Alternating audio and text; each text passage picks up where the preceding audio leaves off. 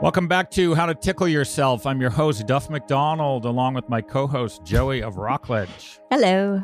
Today's guest is a new friend of the podcast. A little over a month ago, I was invited to speak at the Spirituality Mind Body Institute at Columbia University's Teachers College. Joey came with me, and we had a great time speaking to this year's cohort at SMBI. While we were there, we met Dan Tomasulo, the academic director and core faculty at SMBI. But Dan isn't simply a teacher. He's also the author of a handful of best selling books, including Learned Hopefulness The Power of Positivity to Overcome Depression and The Positivity Effect, both books about overcoming depression. He's also the author of American Snake Pit, a fairly harrowing uh, a book about the time he spent relocating the inhabitants of Staten Island's Willowbrook State School for people with intellectual disabilities into a community based home. Uh, it, in the end, it's uplifting, but um, well, the title, American Snake Pit.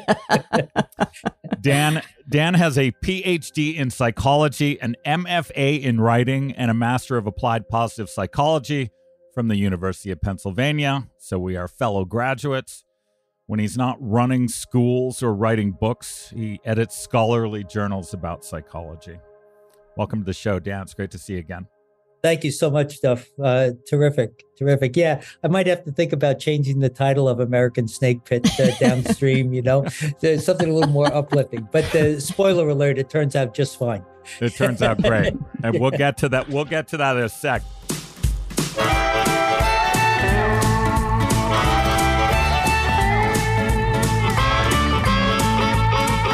The present moment, traveling town to town, the mystery of the motion, right here, right now, right here, right now, whoa, right here,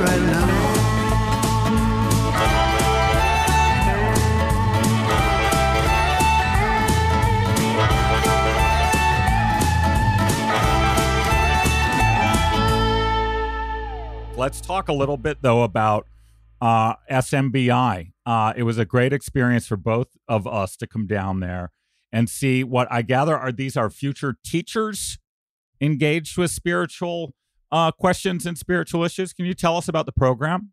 Yeah, sure. It's it's it's kind of unique in uh, in terms of Columbia, probably in terms of um, um, master's degrees in in general. Uh, it was the first Ivy League program to put together a uh, program designed to have spirituality in the base of it, at at the core of it. So we get people from lots of different avenues. You know, we get um, uh, some students coming right out of their undergraduate who are very hot to follow, like neuropsych and all that, move into the clinical realm. Uh, but we also get people who are um, shifting careers. You know, they've crushed it on Wall Street, and uh, now they uh, want to find something maybe with a deeper meaning or a broader meaning, or apply their finances to to some other purpose. We have folks coming from law, from medicine. Um, uh, we have uh, uh, lots of folks who are in a transformative or transition space in their life. So when we we look, we don't look for a traditional student per se. They're typically going to go in, in in another vein, you know, the clinical program or something like that. But these are students who either have a profound interest in uh, spiritual development and spiritual growth, or who have had an experience in their life that they've uh, been integrating and have uh, become aware about the need for a transcendent relationship, and then all the the science behind that. So we we get a pretty broad range. And and, and, and we we'd be remiss to not mention that we got introduced to both Dan and uh, the Institute by our friend Lisa Miller, who we have already interviewed on this podcast, and she's she is faculty at SMBI. Yeah, she is. Uh, she is a, uh, a professor at um, at at TC Columbia, uh, but she's the founder of the program. Okay. And so, if you go back ten years or so ago, we were founded under a grant to kind of find non-traditional students. And uh, obviously, uh, Dr. Miller's work is stellar. In um, uh, you know, she's published in in all the uh, top journals, JAMA and other journals about linkages she's found with spiritual growth and development. It's protective factors in things like um, uh, you know, particularly for adolescents, uh, protective factors for their uh, behaviors. Uh, so, suicidal thoughts, um, conduct disorders, uh, drug and alcohol abuse. So, we're finding that this is not just sort of a, a light uh, science or a casual addressing to spiritual research and practice, but this has got some real legs to it about how can you help people um, have a buffer against the difficulties of life. Hmm. And and how did you? What brought you to S- SMBI? how much time do we have? Oh, okay. So so the the fairly short answer is I was a uh, trauma uh, expert, I guess you'd say, in um, and I worked for many years with very difficult populations uh, people with very low IQs and uh, psychiatric uh, dilemmas. Almost all of them had PTSD. And a- actually, I wrote some of the criteria for diagnosing people with um, uh, intellectual disabilities who had PTSD. So there's books and stuff that that that do that. And so I was uh, pretty heavily immersed in that field and was kind of like rolling along. But then I went through my trauma, and it's uh, it's like very different talking about it, researching it, helping other people through it, than when you go through it. And it was like, mm. oh. I I see. ah, oh, oh, yeah, and and then you you know for for whatever for what it's worth, I I knew all the stuff that you needed to do to get out of the space I was in. And um, I went and I knew all the right clinicians and the right people and all that kind of stuff and had access. And uh, absolutely nothing worked. Absolutely nothing worked. Now, maybe you could say, well, it's because you you knew, knew a lot about it, so maybe there was some resistance. But the bottom line is, I tried everything, and um, I was really stuck. And there's really really nothing worse than a depressed psychologist. If you're if you're if you're in the market for a psychologist, do not choose the depressed one.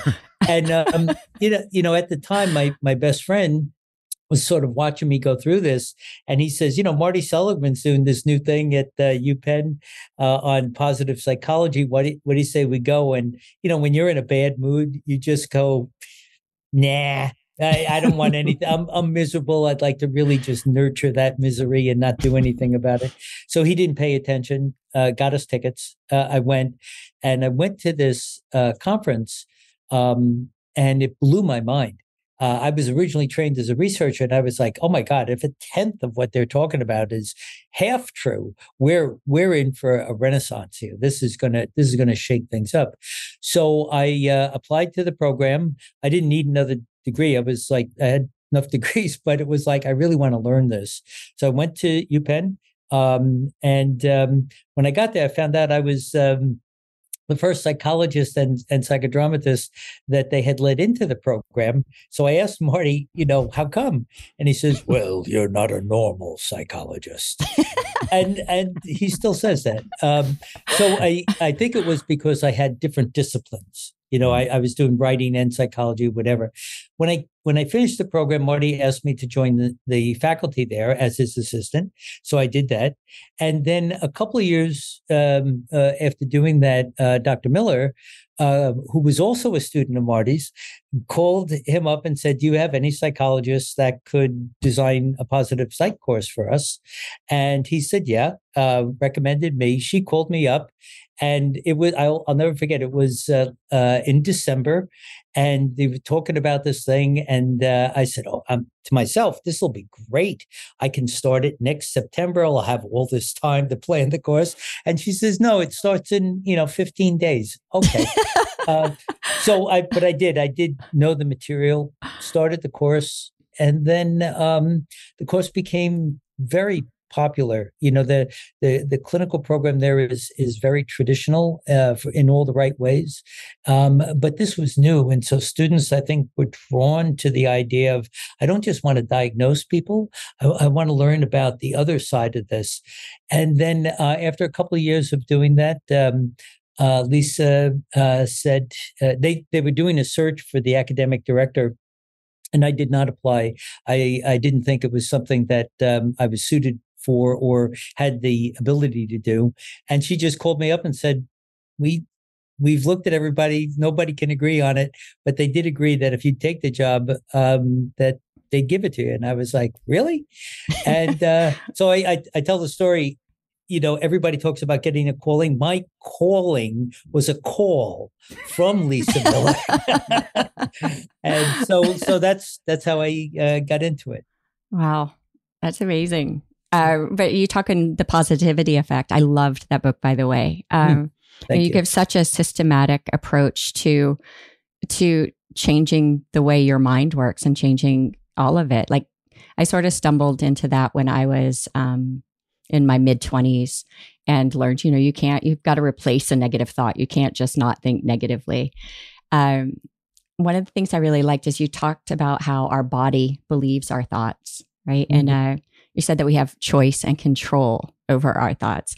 Can you talk just a little bit about that, about um, how you, like when you are sort of in that stuck place, what's the first step to getting out of it? Like, what do you, what do you do?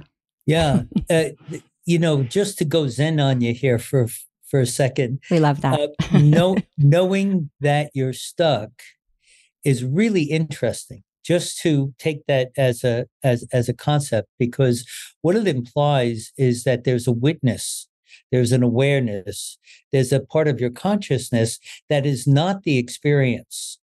It is observing the experience. So if we if we just start there, uh, that in and of itself is very empowering because at the end of the day, uh, the goal for all of this transformation has to do with um, emotional regulation, right? You're you're you're doing a emotional self-regulation, and when you can witness an emotion that you do not like and do not want to have, we have three components.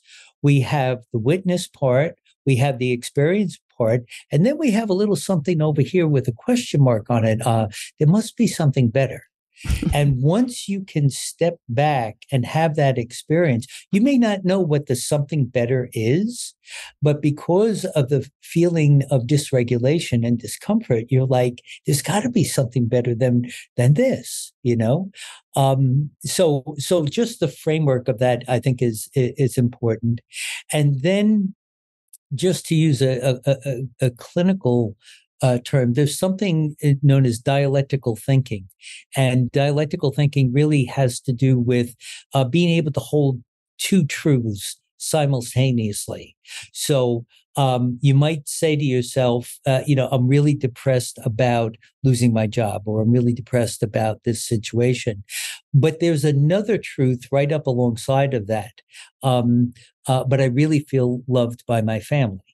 Uh, and and so what what starts to happen if you can use that witness component to recognize that you may have intrusive rumination with repetitive negative thought that has to be countered with deliberate rumination. You need something on the other side. And I, and I think one of the reasons I wrote the positivity effect is like, you know, so some of my friends have said, you, you know, you're building a stairway to heaven. Yes, one step at a time. You know, it's like, uh, you know, first do this, and and and you know, having gratitude is maybe one of the lowest hanging pieces of fruit in positive psychology because it's already taken place.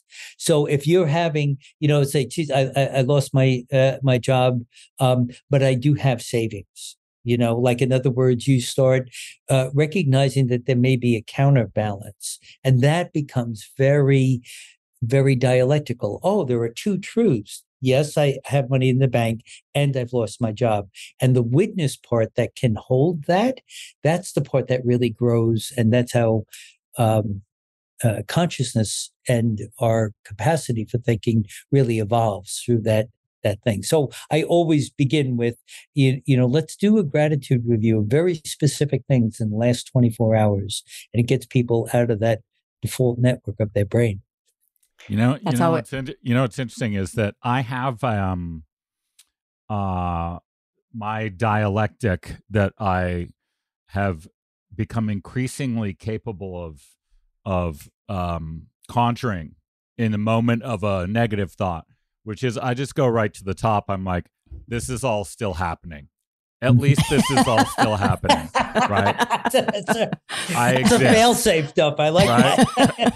right. So, and it's great because it does it does trivialize whatever was supposedly going up against it. Mm-hmm. It's like, oh, what's today's problem versus oh, that I still exist.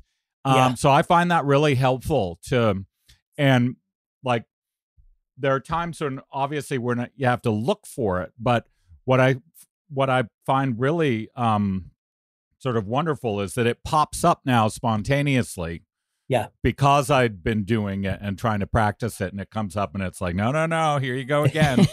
yeah. I think the metaphor I, have used in the book is the uh, wipe on, wipe off from uh, the Karate Kid. Yeah. You know, we have to learn in the beginning all the moves, but the, it's really like uh, emotional memory. It's like if you don't have that in there, that going to it, going to it, going to it, uh, then when the feces hits the oscillator, uh, you might not be prepared. I love um, that. You've you've got to make your mind your friend, right? So it's like you're yeah. giving your mind a task, and it now its job is to look for the good things, the uplifting things. Yeah, it's, yeah, yeah. What a good you know. You right? know, on a on a on a related note, um, I came across in American Snake Pit. I came across you quoted H.G. Wells, something I'd never heard before, and it's so great. Um, uh, beauty is in the heart of the beholder. Mm. Right, which um, wow. which reminded me, it's like, oh yeah, okay. So all we got to do is find the beauty everywhere, and if you can keep practicing that too, then it sort of makes all the other stuff pale in comparison. Yeah, it's a delightful you know, quote.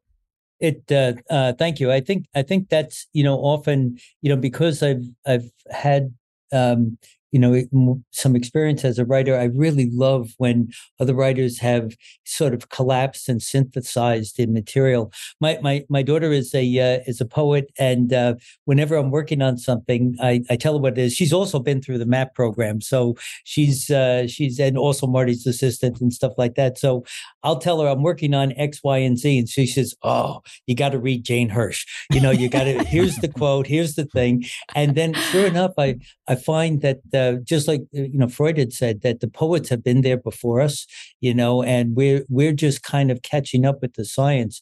Uh, Jane Hirshfield has this poem called Rebus, and um, uh, uh, I'll, I'll, probably butcher it now, but uh, it says as um, sugar sweetens water, adding salt grows salty, we become our choices each yes, each no continues. It was like, okay, stop the presses. this she's she's said it all. We become our choices. Oh my goodness, mm. you know. That's amazing. We um we normally end each episode after the guest is off. I go to um Sri Aurobindo, uh, the Indian philosopher and poet. Um, it turns out that, according to the thing you were just saying, whatever the topic, he's, he's got been it. there. He's been there. And thank God for computers because I have a um, I have the collected works of Sri Aurobindo in a PDF, right? and it's tens of thousands of pages of work. And all I got to do is go in and sort of start, start grazing around on the topic of the day. He said yeah. it and he said it beautifully.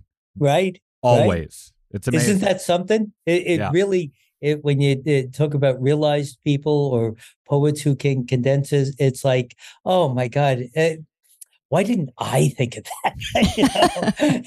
I think of it, uh, you know, uh, earlier on. But now I know if I'm going to try to write something, I'll I'll spend I'll spend a, a large chunk of my time looking for the right quote because it's like you know cracking the egg. It's like oh, everything will open up if I get the right quote. You know? Right, right, totally.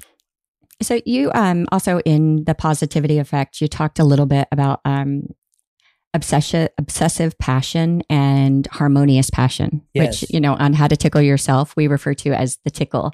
Um, yeah. Can you can you talk a little bit about that? Just explain the difference and how sure. to invite more harmonious passion into your life.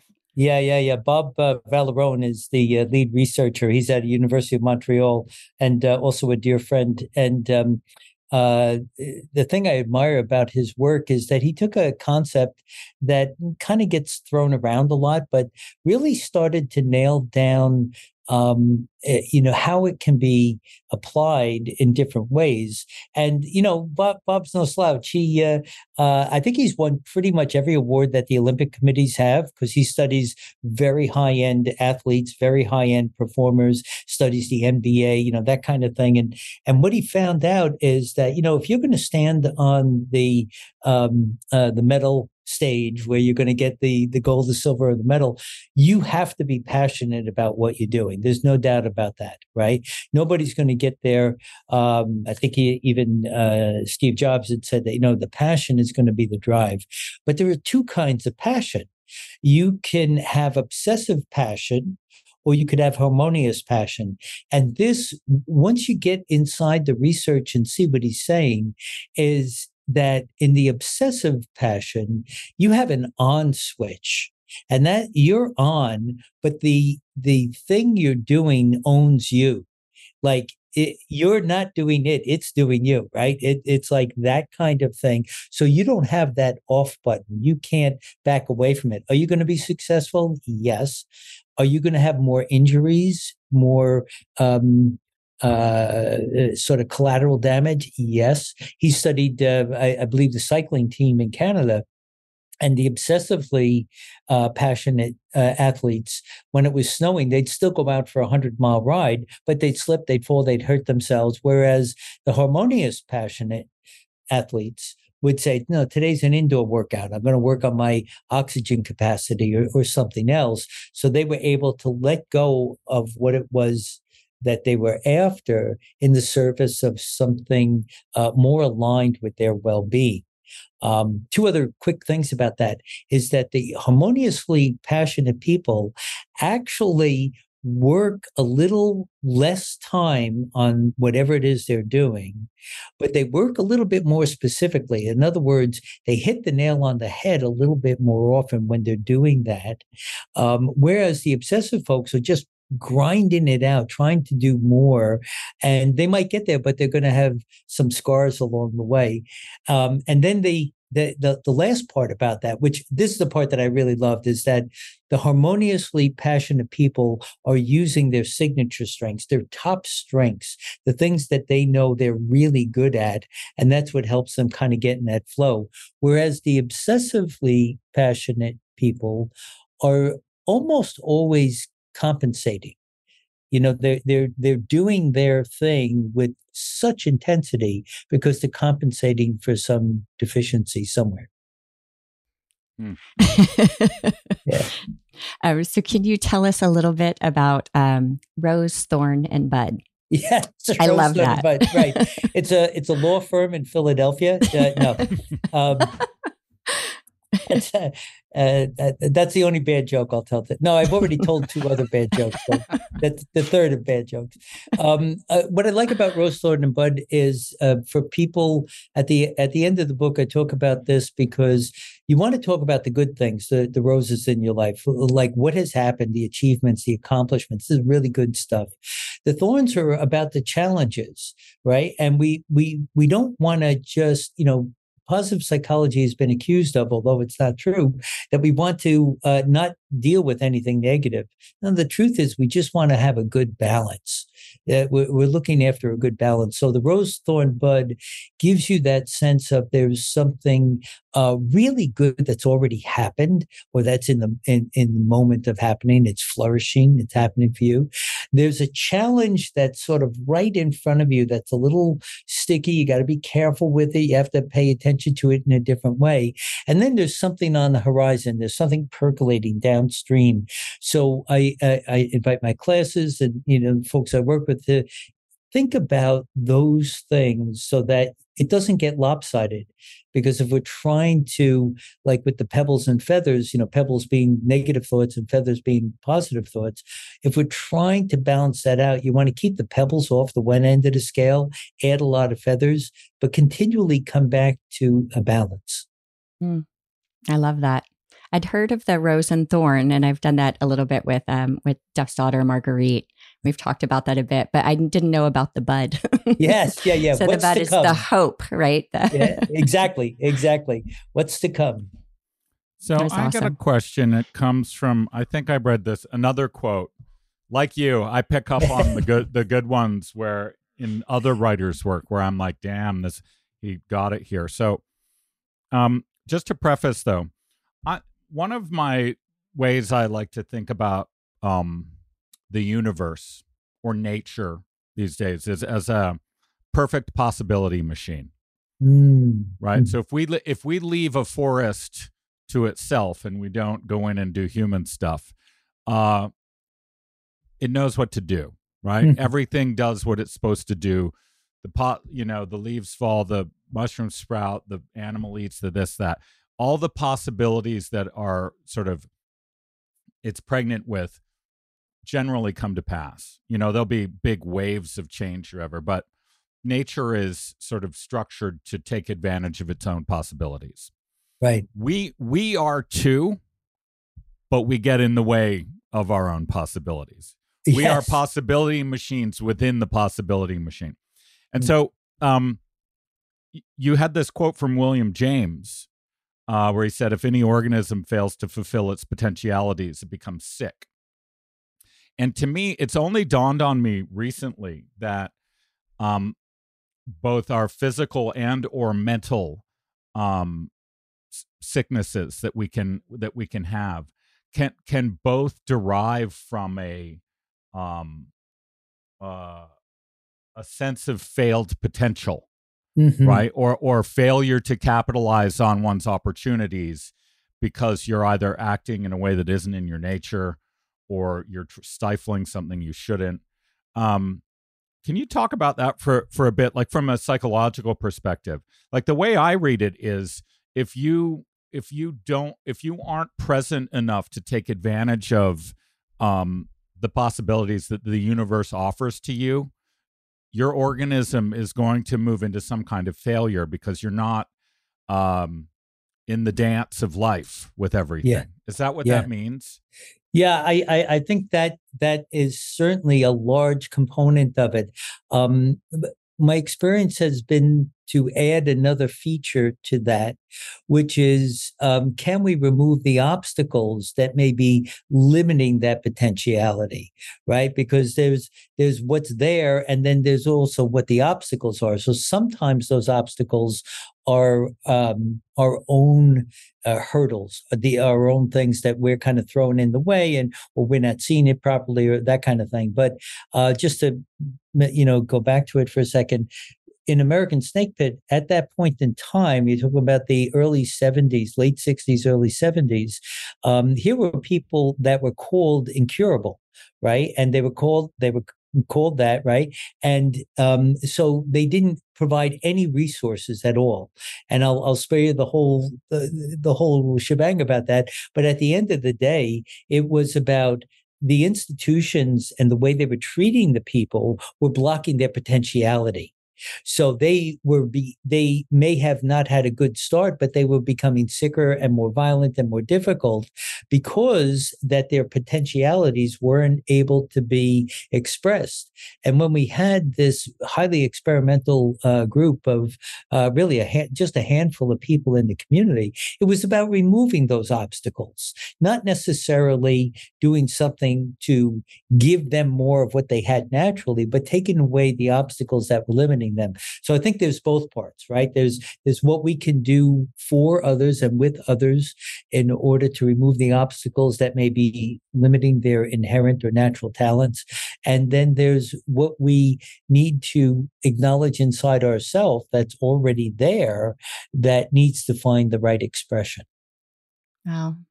It's like the Rumi quote where uh, he talks about we don't have to seek love. We just have to sort of dust away the things that are blocking it, right? Absolutely. It's already there. Yeah, That's already awesome. there.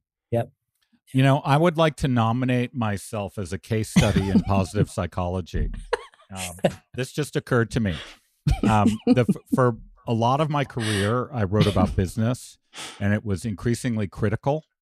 Um, my last main business book was called The Golden Passport. It was about Harvard Business School, And it was 600 pages of seething righteousness, moral righteousness, and um, at the end of it, I was a little sick myself from the from the effort. And then um, during quarantine, when I was about to start another book, as you know from the talk uh, I gave at um, SMBI, I suddenly realized I was like, oh wait, I'm gonna write a book about the things that make me happy, and Right. tickled was the result, and the it was the easiest book I've ever written. It was the best book I've ever written. It opened up all sorts of insights, just sort of being in that state, rather than uh, writing in anger about someone else's, you know, actions. Right. And um, uh, t- to your point, it's not that I am sitting here sort of blithely ignoring things that need to be addressed in my life at any particular point in time, but switching my focus from being a critic to being a celebrator of things that tickle. Everything went up, uh, like my whole life turned upside down in a good way. You're putting the emphasis on the other syllable. On the right syllable. My father used to say that. I uh, so the nomination has been accepted, and you have won the award. Well done. Well done. No, Yeah. and like it's sort of startling too because I sit there and I look at it and I go, "Wow, what took so long? Right. What took me so long to realize that writing in anger might not be good for my mood Yeah. Right. or or that Right. there might be a better product like a better quality of thought come out of me if I happen to be thinking happy thoughts Yeah. while I'm writing. right. Um, but you know, liberation is at hand. Oh, okay. I got another one here. Um, in learned hopefulness, um, you cite uh, Albert Ellis, and he was referring to something that they call musturbation, Musturbation.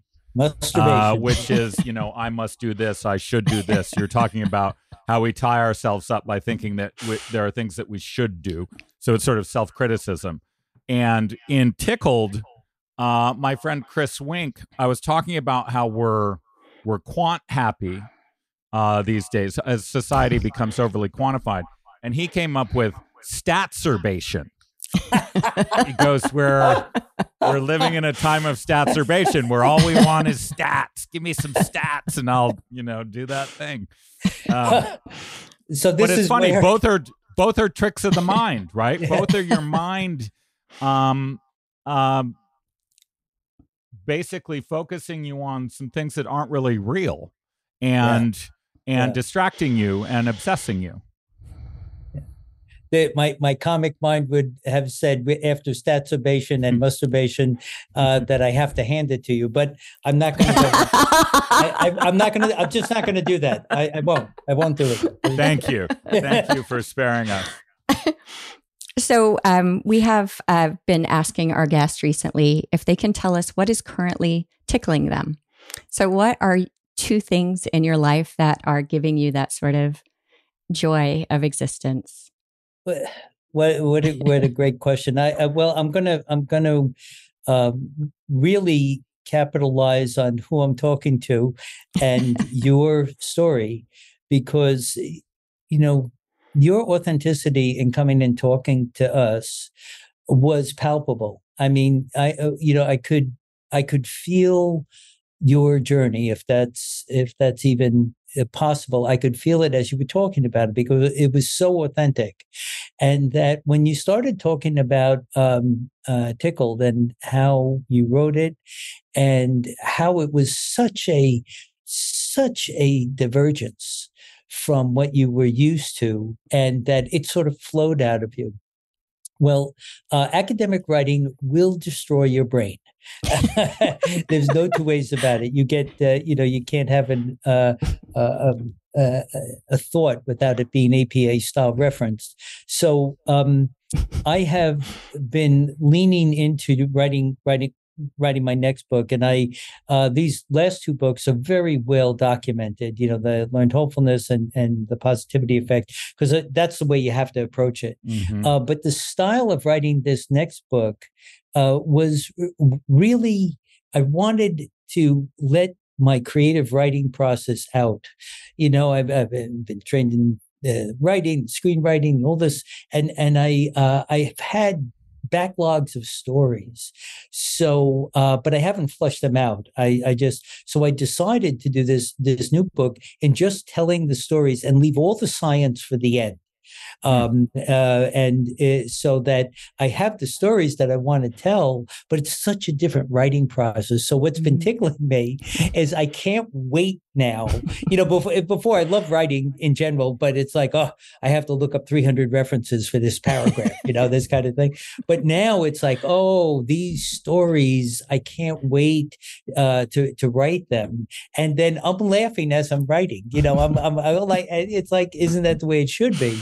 Yes. And then later on, I'll I'll come back and I'll I'll I'll show the principles, the spiritual principles, positive psychology principles that have all the research. But I was going to try to weave the research in there, but after listening to you, it's like, no, let me get tickled first. So that's you know what, tickled, tickled you know what it, that's so awesome. So in in the Golden Passport, the Harvard book, I think there are a thousand footnotes. Yeah. and uh, when I was starting to write Tickled and realized that it was going to be much more of a memoir, sort of a personal thing, I had exactly the same um, uh, instinct as you. I was like, I don't need to cite anyone else on the point that I'm about to make here. I can make this point. So, yeah. so Tickled has about 60 footnotes overall, and maybe 50 of them are J.K. Rowling. They're all from Harry Potter. because because sa- same point as we made earlier. If you want to make a point about life, J.K. Rowling has a good quote about it yeah, somewhere sure. in the Harry Potter stories. No, I highly endorse that decision because it's freeing and um uh at least for me the my ability to if you're not um sort of sh- like when you're trying to tell a story, if you're not shifting in and out and saying, "Here's what someone else said about this," like yes, that right? is a um, it's like a start stop, even though it looks like the paragraphs one stream of stuff. If you mm-hmm. can keep it in the in the in your own voice, uh, mm-hmm.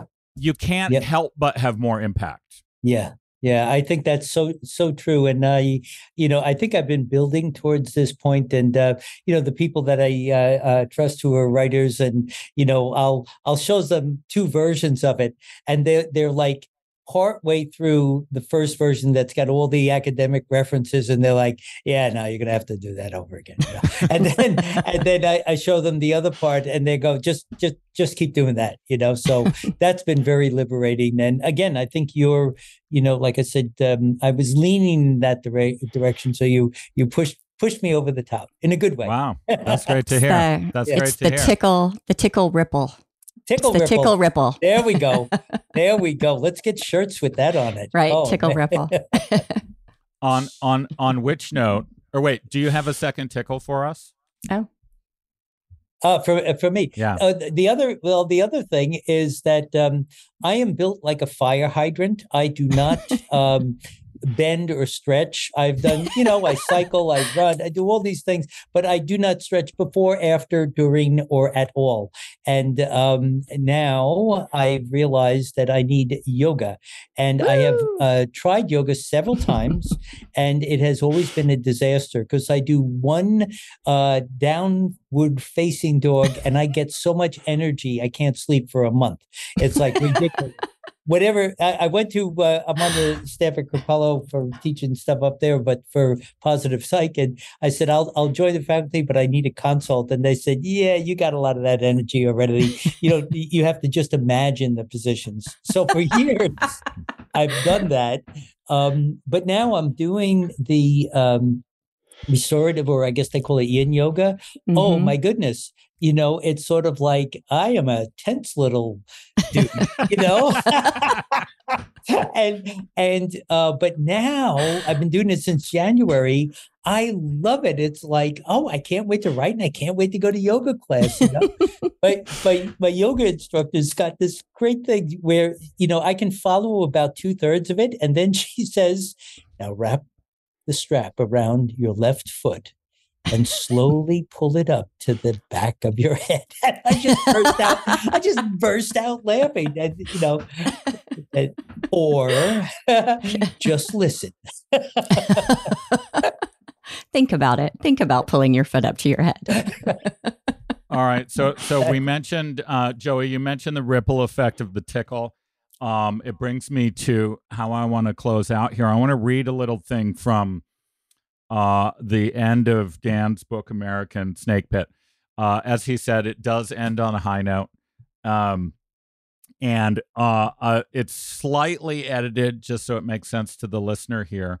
But this one's for you, Joey, uh, because it's kind of um, just sounds like you. Um, so Dan says at the end, he says, There's one character strength in particular that will always help. The kindness you show to others helps them, helps you, and helps anyone who is witness to it. Kindness creates a strong ripple effect. Finding a way to be kind has real value. It is the fastest way to bring you out of your negative mood and the most direct way of helping someone else. Amen. Amen to that. Thank you for joining us, Dan. It's been a thrill. This oh, was thank, wonderful. Thank you so much for inviting me. Such a treat, a real treat. Thank you. Can't thank wait you. to see you soon. Cheers.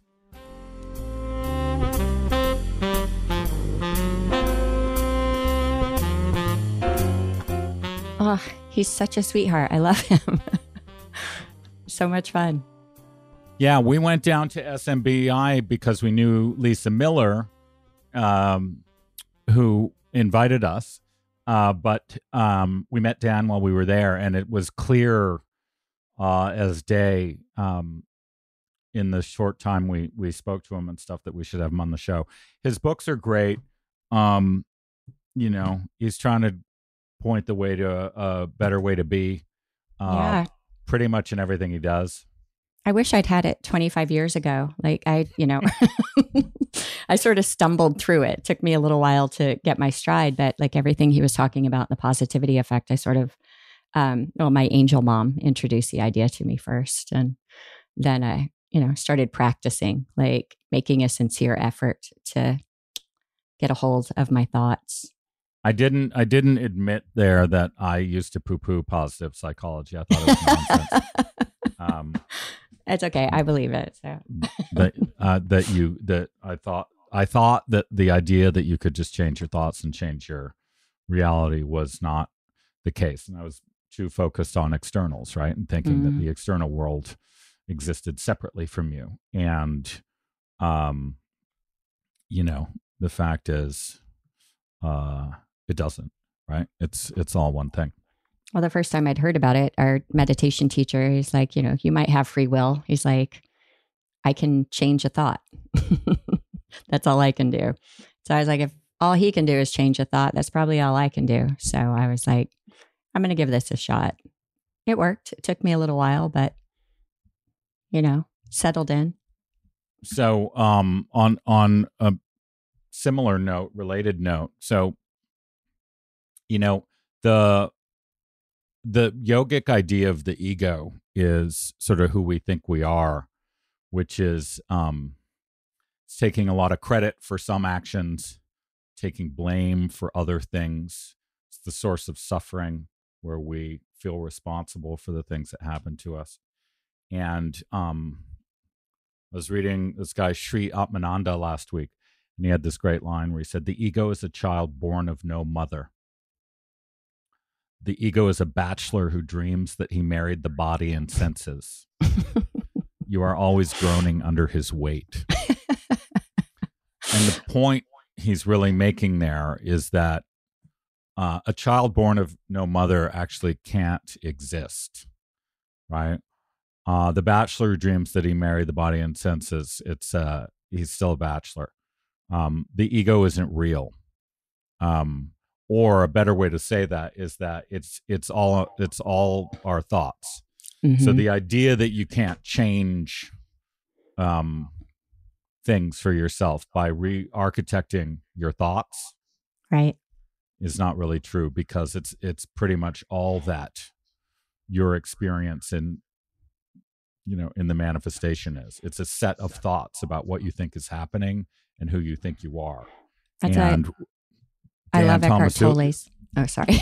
yeah, like Dan, Dan's books, his two books, Positivity Effect and Learned Hopefulness, are about re-architecting that. It's great. Yeah, yeah, he was great. Uh, he, you know, when talking about the witness sort of part of us, that once you can get some distance between an emotion and that part watching you, it's a game changer. And Eckhart Tolle talks about that and had a pretty profound impact on me and being able to see my ego and watch it in action and uh, know that I'm more than that, right? That I'm, it's not just the story.